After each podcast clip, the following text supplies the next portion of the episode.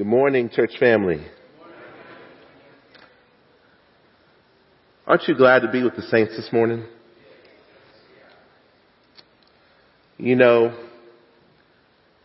Jesus begins by saying, I tell you, my friends, my friends.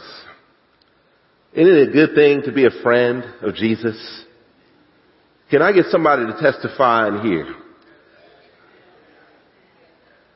Isn't it a good thing to be a friend of Jesus? It's a good thing. And that's where Jesus begins this morning. But before I begin, I want to spend some time in prayer because we need God's help this morning. Hey, there's a lot of hard warnings in this text. But one thing I want you to know is that this is filled with grace. This morning, this text is full of the grace of the Lord. Yes, there's challenges, but there's many encouragements. Yes, there is calling to faithfulness and challenge, but there's all kinds of mercy. And I want us to see that this morning. And so I want to pray. And I want you to pray fervently for yourself that you will believe this truth because it'll change your life. Do you believe that church? No, no, for real. Do you believe that? It'll change your life. The Word of God is living and active, sharper than any two-edged sword, cutting to the division in the marrow. My friends, it will change your life. This ain't even in my text. I haven't even started yet. and I'm fired up. Listen, this is going to change your life. Like it's changed mine. So I want to pray. Would you bow your head with me and believe this this morning? Father, we cannot understand your word apart from your grace. Father, in this text, so many people were confused about who you were. And yet, you continue to press forward and press on. You continue to reveal who you were to us and who you are to us. And Father, I pray today that you would illuminate these scriptures for us. That we may understand what it means. And Father, would you help me as John Mark was just pre- praying, Lord, to speak only what you want me to say. And nothing more. Lord, I do not want glory for myself. I want your name to be hallowed. And so Father, I pray this morning that people would see they do not have to fear. There's nothing anyone in this world can do to them. And nothing that even Satan himself can do. But we should fear you. And so Father, this morning help us to see this. I pray in Jesus' name. Amen. My friends, do not fear do those not fear those who can kill the who can kill the body. And after that have nothing more that they can do. Jesus begins his talk to this crowd with a warning to his disciples and to the crowd. Jesus in verse 4 turns to his disciples. I'm going to drill this home again and says, my friends. Do you hear the love and care already from Jesus. It is truly amazing that Jesus would call us friends. After all that we've done to disappoint him and to let him down, Jesus still turns and says, my friends. Friends, this is indeed a large crowd, a huge crowd. But he doesn't want his disciples to miss this important message. And so while he is doing what many of us do, which is minister to the masses, he has some lenses on that help him to think. And like a master disciple maker, he's thinking about his disciples amongst the masses of crowds. He's giving out super dope discipleship lessons. Jesus in this passage also deals out some real warnings. Verse 8 says, and I tell you everyone, everyone. But while he's doing this, he's also giving some really deep discipleship truths, some deep theological truths, some encouragements to his disciples to root them in times of trouble. These truths are meant to give his disciples significant challenge to remain faithful, give them confidence in the sovereignty of God's plan, and to comfort them that they will receive assistance in their time of need. And as they would reflect on these teachings, the same things that their master would face, namely misrepresentation, beatings, sufferings, and suffer, uh, subsequent persecutions, and ultimately murder on the cross down the road.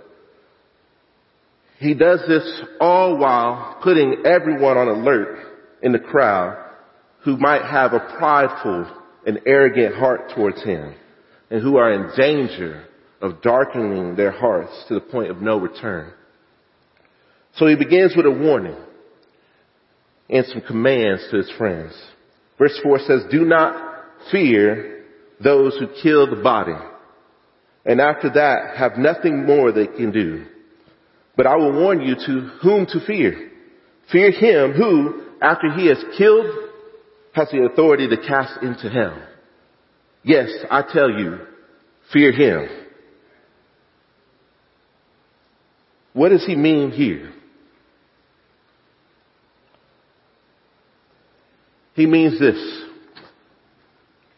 Those human rulers, authorities, synagogue leaders, politicians, presidents, kings, powers and principalities only have the ability to do one thing. There are limits to what man and spiritual enemies can do to you. They can only touch your body, but they have no claim over your soul like God does. Only God has claim over your soul. See, some theologians believe that the one to fear here is Satan. But I do not believe that's what Jesus is saying here. Along with the majority of theologians. Here's why because of the subsequent text next in verses 6 and 7 in which they're talking about, Jesus is talking about God. Also, scripture interprets scripture. And so there's no supporting evidence in scripture that Satan has the authority to cast anyone into hell. But there is for the Lord. So he says here, fear God alone. Why is this important for us as Jesus' friends to learn? There's God, and then there's everything else.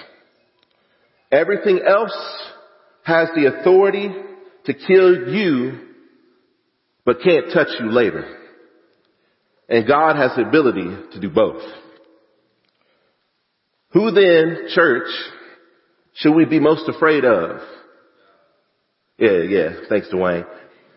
Yeah, yeah. You can speak up. Talk to me, Dwayne. I appreciate that. Yes, that's the answer. God. What Jesus is trying to do is reorient us. Reorient his people to some truths that are all over the Bible which are related to our understanding or knowledge of how to be before God. Proverbs 1 7 says, the fear of the Lord is the beginning of what? Okay? Not with knowledge.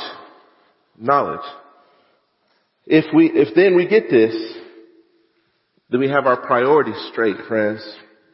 Hey, I used to memorize it as wisdom too. But actually it's knowledge. And the, the Greek word probably points to knowledge more. So, hey, don't worry about it. It, it happens. I mix up my scripture memory all the time, man.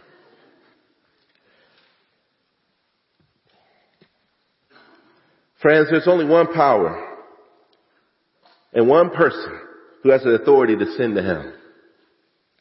The word here for hell is only used one time in Luke's gospel and it's here. It was a place just outside of Jerusalem that was a burning garbage heap that Israel's wicked kings used for idol worship and infant sacrifice to Moloch in the valley of Hinnom.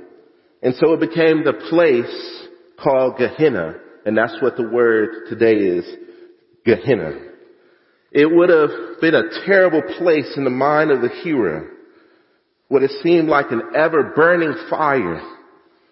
And it would have created a terrible scene in the hearer's mind by which Jesus is telling them that there's no other than God who has the authority to send people to such a place. Jesus is saying, start there. Fear that all-powerful God. He is the one that can cast into hell. Fear Him alone. You hear that church? But what's really awesome about this is this. That's the warning. You guys hearing that? That's the warning. But Jesus doesn't stop there. Aren't you glad about that? God is truly scary and not to be played with and he's to be feared and worshiped for his mighty power. But that is not all there is to God. The next verse gives great comfort and points to another important truth about God, which is that although God is all powerful, He intimately knows you and not one of you will be forgotten before Him. Isn't that beautiful? Look at verse 6 and 7. Are not five sparrows, sparrows sold for two pennies, and not one of them is forgotten before God? Why even the hairs of your head are all numbered. Fear not. You are more value than many sparrows. Mm. Mm, mm, mm. You see, what is great about this all-powerful controller of the universe who has complete authority to send you wherever he wants to is that he is also the one who intimately knows you, cares for you, and values you deeply. Isn't that great news? What's great about the richness of the saying is this. First, five sparrows are sold for two pennies. See, a penny back then was one sixteenth of a denarius. So much like our penny today, it's like nothing. You find those all outside the parking lot, you just kind of step over them things, right? And y'all remember, y'all, y'all remember, uh, penny candy? This just made me think about this. Do y'all remember penny candies? Like you go to the store, I remember going to my grandma's house and, uh, going around the block and, uh, there was a convenience store north, on the north side of Tulsa. And we would walk in there, and I don't even know if this is legal or not. But there would be these little packages of now laters. You know what I'm saying, Dwayne? Dwayne, you know what I'm talking about. Packages of now laters. Outside of the package, you know how they're supposed to be in like one big package? No, they were like the individual wrappers that, they took out of it and put in a, anyway. Yeah, some of y'all know what I'm talking about too.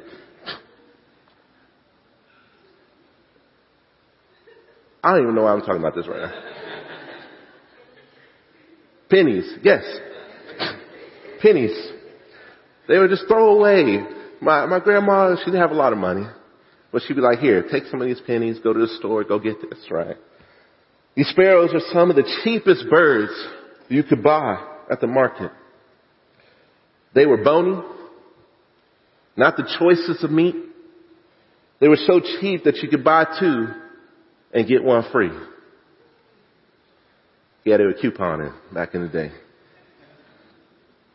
They did sales and stuff, y'all.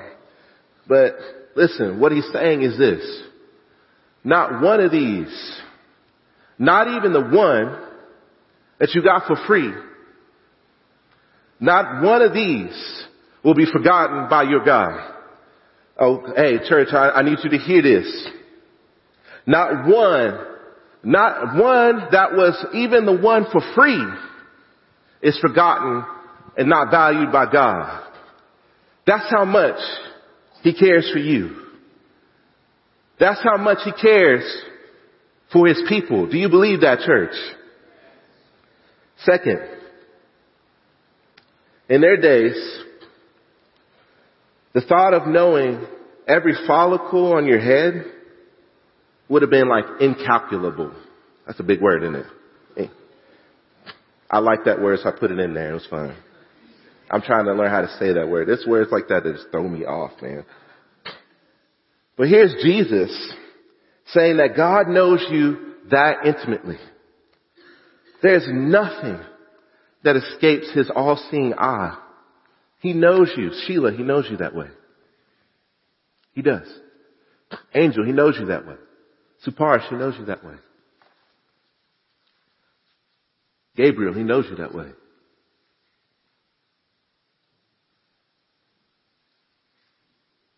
Yeah, he does.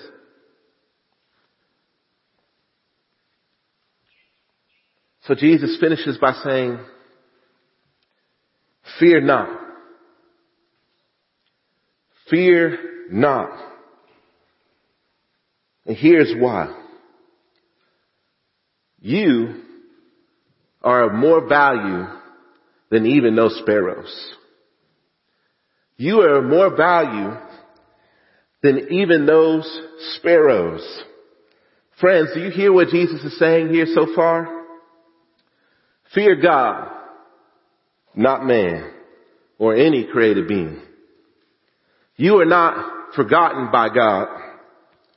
God knows you more than you can compute. Your value is beyond comprehension. Fear not then, because God is with you, and He is with you, and He is with you. And He who is with you is greater than He who is in the world, and He calls you friend. He is mighty, He is strong, He is powerful, but He's also merciful. Because we all know we don't deserve to be known like that. Let's be honest. We can take a poll in the room. Do we deserve to know God like that? But He cares for us like that anyways. Now I'm going to pause for a moment. Because I know some people in here, when they hear stuff like that, they don't believe it. Let me suggest that it's your misplaced fear that is getting in your way. Some in here are truly afraid of people. I'll be the first to say I am sometimes. Worried about what they're going to say about you, what they're going to do to you. Friends, the truth you need to believe today is that you are already remembered, cared for, and there is nothing they can do to you anyways. They can only at best send you to be with Jesus faster, which is better by far. Mm. Some of you here are scared of Satan. He is real. He is an enemy and a crafty and formidable one as, as one, as well. But he still has to answer to God. Friends, you need to believe that if you're going to resist the devil and have him flee from you in times of trouble and in intensity of battle. Friends, he may be able to kill the body, but he can't have your soul. Jesus has your soul. God has your soul. And if he's protecting you, he can't have it. Some in here have internal flesh battles. You too are a person, by the way, and believe maybe you're too big of a sinner. You fear then is His grace is not sufficient enough to overcome your sinfulness. Is that true, church? Is the blood of Jesus sufficient to cover all your sins? Not just some of your sins, but what? All your sins.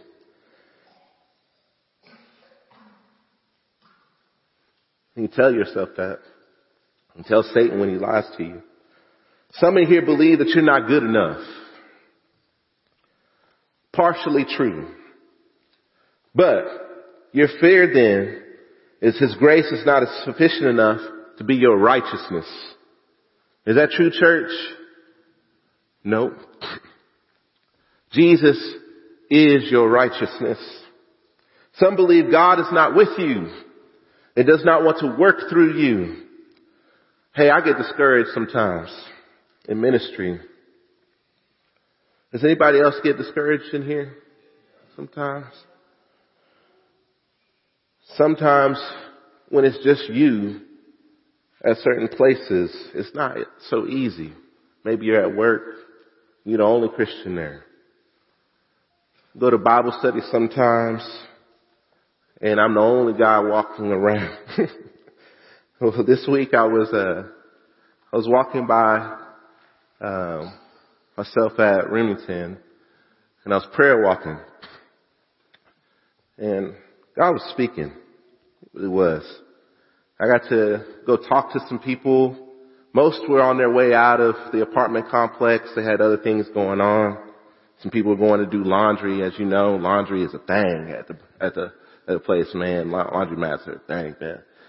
Um, just hearing that struggle sometimes makes me want to like start a laundromat or something. Like, um, but the I was walking and praying, and everybody's leaving. I get to the last house. And I go and knock on the door and a face that I hadn't seen in a while answers. Uh, his name is H. I'll just call him H. he answers the door. He's the father of one of the kids that's been coming to Bible study for a long time. Almost a decade at this point. I start talking to him and he starts just opening up, sharing his life with me. Starts talking to me about how it's hard for truck drivers right now. That everybody's being, everybody's laid, being laid off. That companies are closing down. And he doesn't know what's going to happen to his family. And I just started talking to him. And I say, man, you know you can pray and Jesus can open up doors for you. And for the first time in about a decade, this man who is normally very close, he just goes, hmm, yeah, hey kids, go to Bible study. First time he opens the door and says, come in.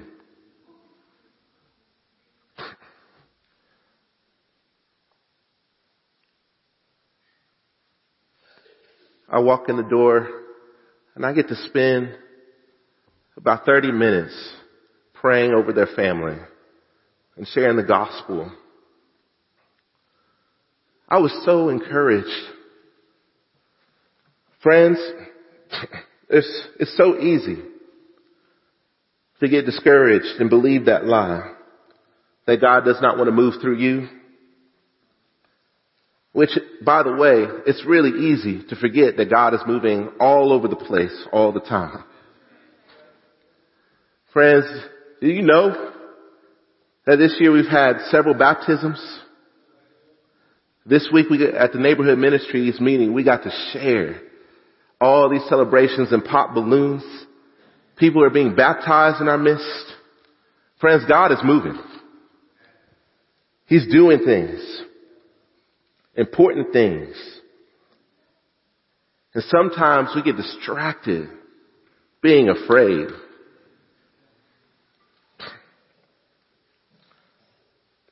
It's a lie from Satan.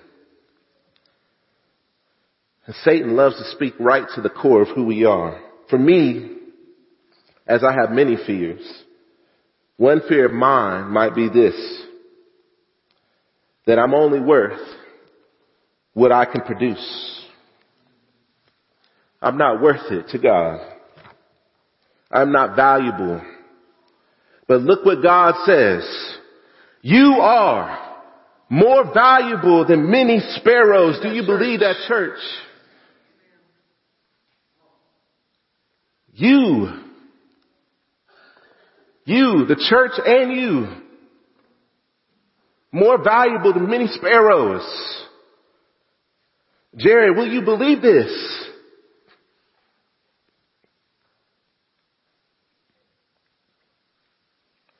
Disciples of Christ in this room.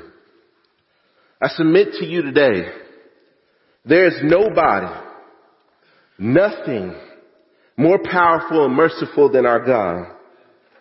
Fear not therefore, you are His.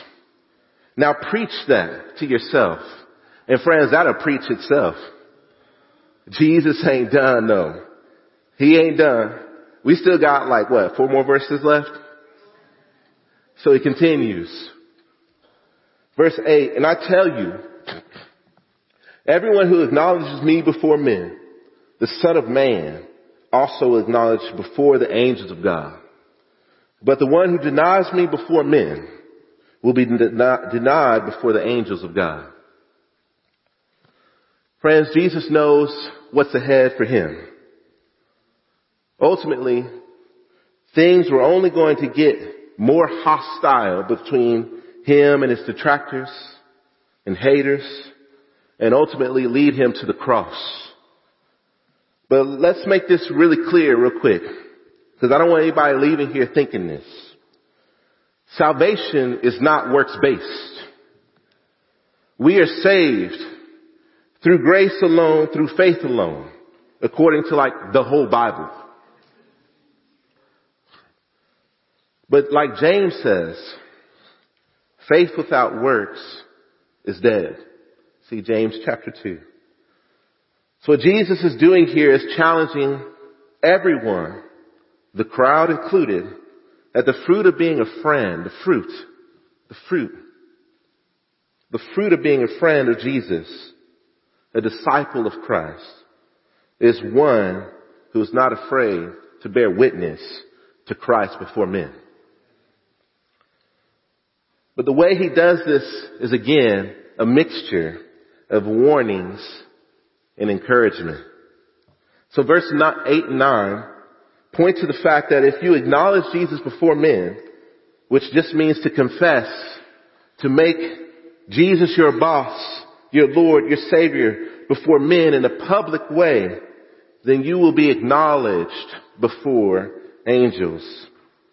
You see, Jesus is very concerned about this. Here's the ultimate issue. Whether or not one sides with him in a real way.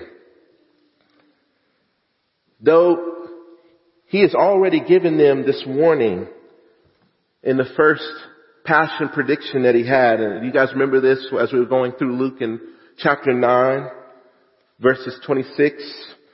He says, do not fear. And there's this critical moment where the crowds are swelling about. And this current situation is happening. And he needs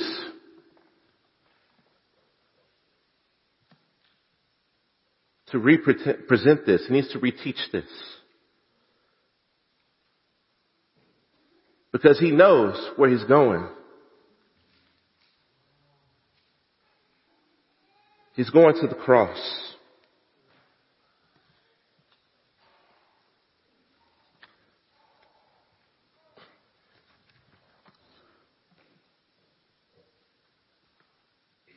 Friends, I don't think we internalize enough what Jesus is doing for his disciples. All his disciples are going to be like him. He reproduced well. And everybody who's going to follow after him, we're going to need to proclaim Jesus before men. And so he presents this courtroom scene in which the Lord Jesus is a judge. And having achieved victory and honor, starts acknowledging those who supported him and then starts disowning those who did not speak of him during this life.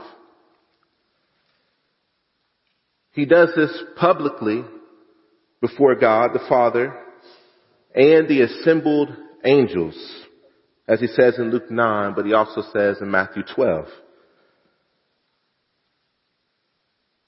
So here's what Jesus is getting to. You can choose shame or honor. And it has to do with what you do right now. So pick a side, is what Jesus says. But I want you to know that Jesus will be victorious. There won't be no second guessing then. But it'll be too late if you're not willing to acknowledge Jesus before men. But what's really cool is that, that's the challenge. But here's the encouragement to the, in the good news. And it's really cool actually. Think about this.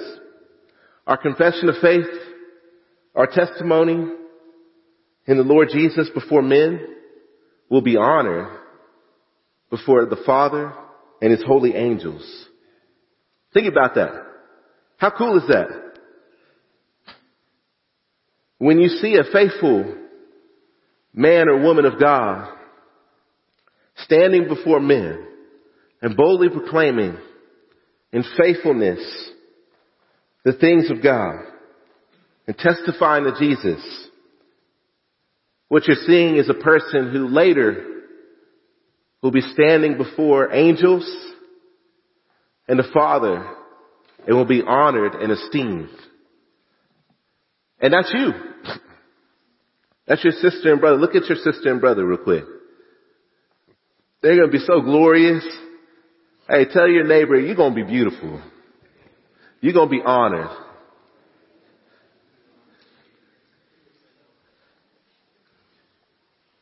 Isn't that cool?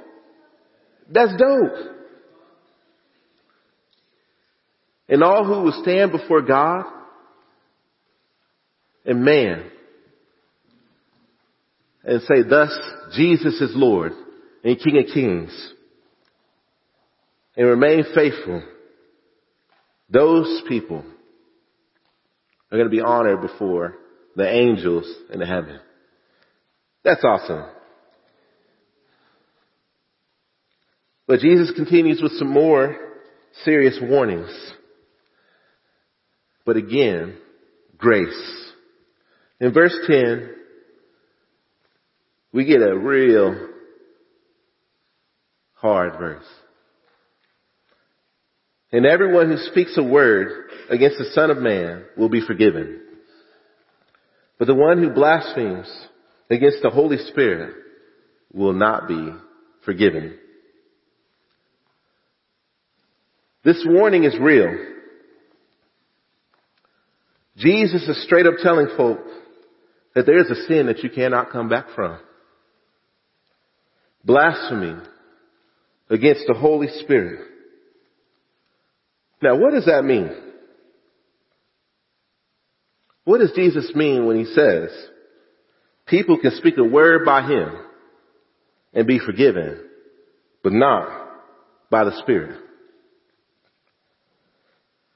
Well, friends, while this has been disputed, I think, along with many others, that the context matters a lot to how we should approach understanding this complex verse. If you remember some weeks back, Jesus was doing some dope work by the power of the Spirit. You remember that? But there were some folk who were there who were starting to say some real serious stuff. They started saying, not that Jesus was of the devil, but that the works he did was done by the power of Beelzebul or Satan himself. Mm. Now to say the works of God is actually of Satan is to blaspheme the Holy Spirit. Blasphemy against the works of the Spirit of God is a problem. Here's why. When you do that, there is no coming back. If you reject the Spirit's moving in your midst in the face of the undeniable reality, everybody say undeniable, reality of the works of God by the Spirit, then you're in trouble. If you attribute the works of the Spirit to the devil, then you're in a dark place. So dark, the light doesn't even get through. Jesus says, you won't be forgiven of that because you can't. What do I mean by that? Your heart is like Pharaoh's. You guys remember the story of Pharaoh? Pharaoh had all kinds of graces in his life. Moses came, said, what? Let my people go. Pharaoh said, what?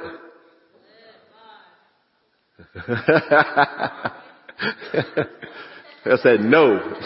Right? Right? No. God would send a plague. Sometimes Pharaoh would respond and say, go ahead, but then he would renege.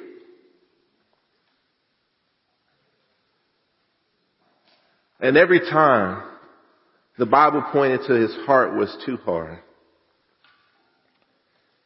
See, if you blaspheme the Spirit, your heart is like Pharaoh's.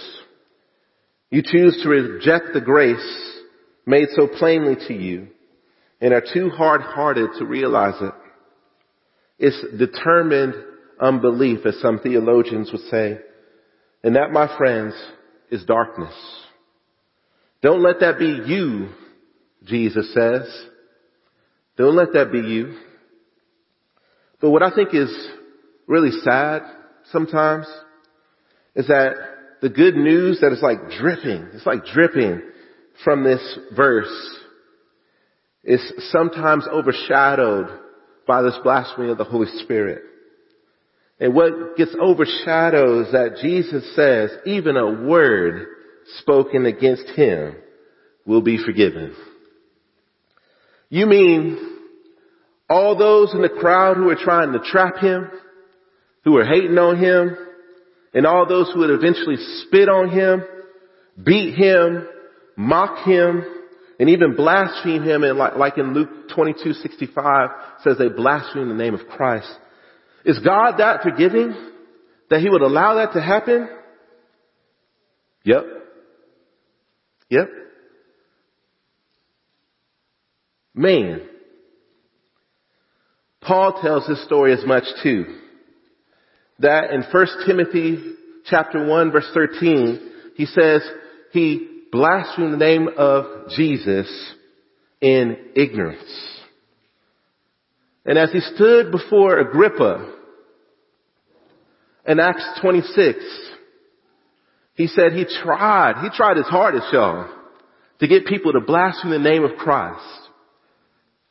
And that he was a blasphemer of Jesus. But while he was on the way to Damascus, some of y'all know where I'm going with this. But while he was on the way,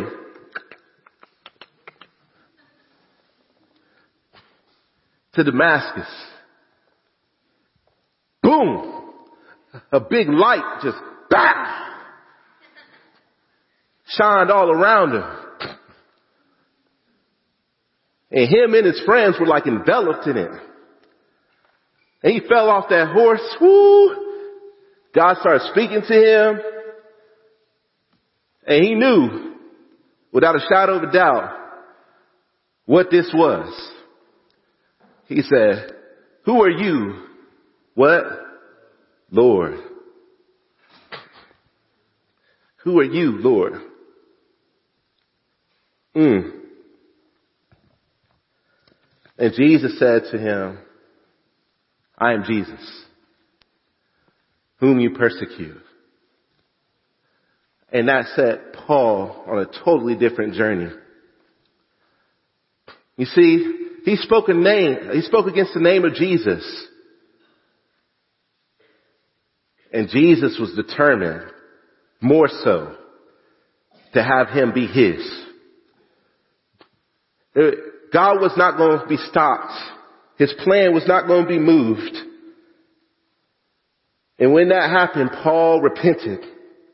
And he spent the rest of his life leaving behind his evil ways and having his mind transformed by the renewing of his mind as he stayed on Jesus. See, Paul was the chief of sinners, but he was forgiven. And he bared witness to the very end, suffering much, yes, but esteemed before the angels in heaven. And more importantly, Jesus is saying it here that he's going to forgive those who do it. But even more so on the cross. Do you remember this? Jesus on the cross. One of his last words. What does he say? Forgive them, Father, for what? They do not know what they do. Ignorance against his name. Friends, if it wasn't for the grace of God, where would we be? Yeah? Yeah. Yeah. Would have been lost. Hopeless.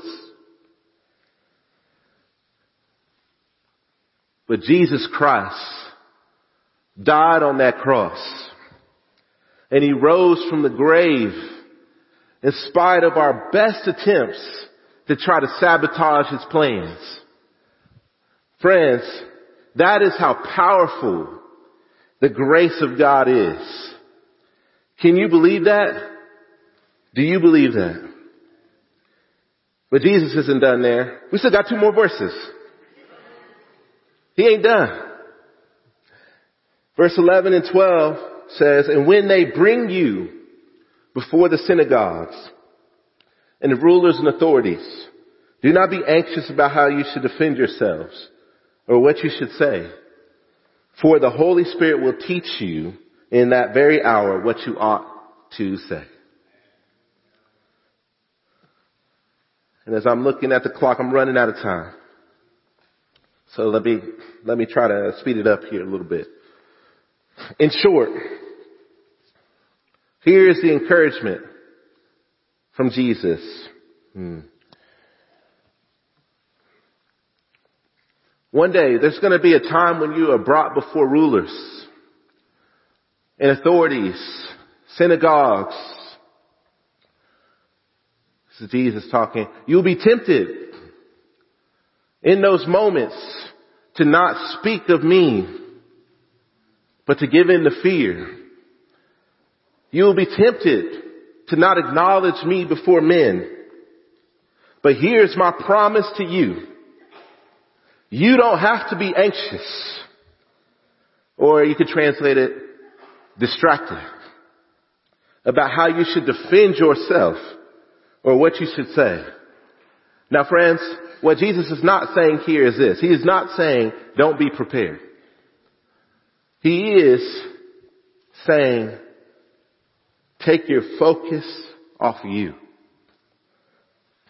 Is prepping a bad thing? No. Peter says be ready in season and what? Out of season. Hey, apologetics, being trained in the scriptures, memorizing it, all those things are really good. In fact, it gives access to the Holy Spirit to speak to other people through that. But, I think Jesus is after something different here. What he is addressing here is this, an unhelpful posture and a self-focused, fear-based anxiety that is distracting and indeed focused on the wrong stuff. Or rather, it is not focused on the grace that Jesus will provide, namely the grace to the Holy Spirit. And in that, Jesus is trying to address that fear by telling people that you will not be alone. You won't be defenseless about what you ought to say because he says, I will give you the helper, the Holy Spirit. He will give it to you. It's not an if, it is a promise. Do you have confidence that Jesus is going to give you the Holy Spirit in those moments? Have confidence in the Spirit's ability to give you what you need to say when the time comes, church. For them, this would be really relevant. Super relevant. First of all, Jesus didn't say if. Jesus said when you go before. Many times in Acts, the adjoining book with Luke,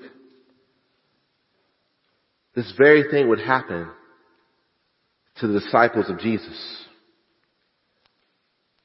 They would find themselves in front of synagogues, rulers, authorities. They would be tempted by lashes, beatings, to give up the name of Christ. Some were definitely persecuted. Some murdered and killed. But although they were unskilled and ordinary, the scripture says every single time the Holy Spirit just like showed up and showed out. So much so that others took that they had been with Jesus. Unskilled, ordinary men, but they took note that they had been with Jesus. And the Spirit of God just spoke right through them. And many received Christ or repented or challenged in ways they could not even imagine. For us today, maybe it doesn't seem as relevant, especially here in our context. People across the world, they hear this and they say, yep. But maybe us here, we don't really think about it too much. But there will be a time, and not like some conspiracy theory or anything like that. I'm not saying that. There's going to be a time when, you know, anyway, government, all this stuff. I, I ain't talking about that. What I'm saying is this. There will be a time that if you walk with Jesus long enough, you will be called to this. In the years to come, you will be called to acknowledge Jesus before men. Some before men of significant earthly powers, rulers, and authorities, and it will be not convenient. Some might be called to account in your workplace, in front of bosses, in front of peers and friends, teachers and schools. Church, when this happens, can we trust God? Yes, we can. Will He be there for us? Will we be defenseless? Yeah, that's what He says right here. Nope, we'll get the Holy Spirit.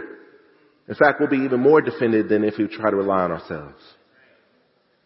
Church, do we have anything to fear besides God? No. Because they don't have the authority to have your soul. And my friends, here's your call today. Do not be afraid. Do not be afraid. You see, we might leave here today. And we might start thinking that we need to just go beat everybody over the head and start acknowledging everybody before men. But that's not what he's getting at either. It's a readiness. It's a posture. Will you be ready, church family, when God calls upon you to acknowledge Him before men? And every day, it's probably a million opportunities. Probably a million opportunities. And every day God is training you. I was thinking about that this morning.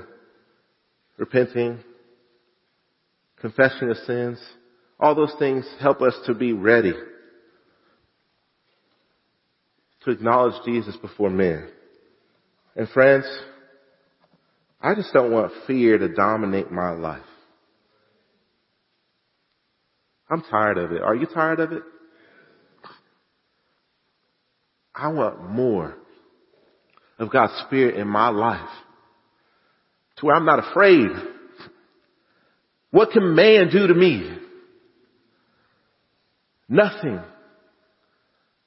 What can Satan do to me? Submit myself therefore to God. Resist the devil and he will flee from you. Can't do nothing if God doesn't allow it. God is in control and I, I want this in my life. And I don't want to fear man either. I want to be afraid. So today I just want to encourage you, whatever you got out of this today, God speaking to you, Take that before the Lord and allow Him to shape that in you so that you become more like God's holy, fearless ones who fear not man, but fear God alone. Let's pray.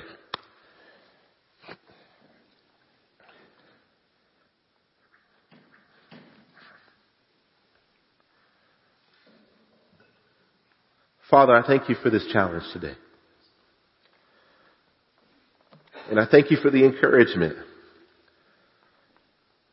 in many ways. And I thank you for your grace. Thank you for the cross of Jesus. And I thank you for the resurrection of Christ. Father, I pray that you would help us to fear the right way, which is you